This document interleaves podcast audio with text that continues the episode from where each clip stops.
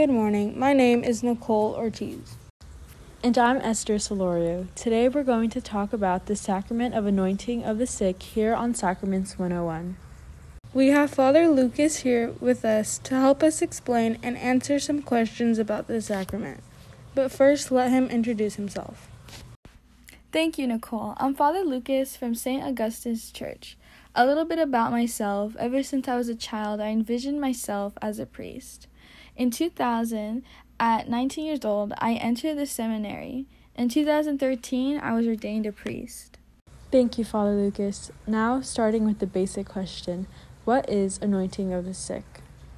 The anointing of the sick is a Catholic sacrament that is given to anyone who is in a serious state of illness and is in need of healing and the hope of receiving strength and healing from God. Who is the proper minister of the sacrament of the anointing of the sick? The proper minister of the sacrament is usually a bishop or a priest. They are the only ones who can administer this sacrament. Where and how was this sacrament instituted in Scripture? In James 5 14 to 15, Jesus called the presiders of the church to perform an act of prayer and anoint with oil with those that were ill. Those in suffering were saved with a prayer. What are the essential elements of the anointing of the sick? The priest or bishop starts off by saying a prayer asking for God's help to protect whoever is receiving the sacrament.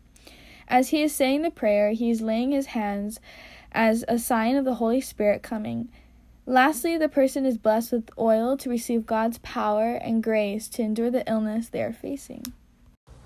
Can this sacrament be received more than once? Yes, this sacrament is not only meant for those who are on the verge of death, but for those who are in need of healing during a period of illness.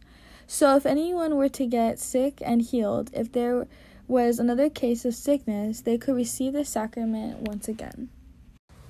Oh, I see. Is there a specific place where one can receive the sacrament?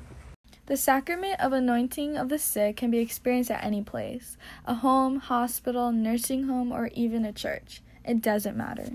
Thank you, Father. Those are all the questions we have for you today. Thank you for having me. Of course, Father. Thank you once again.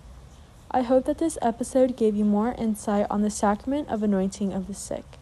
On next week's episode, be ready to hear more about other sacraments.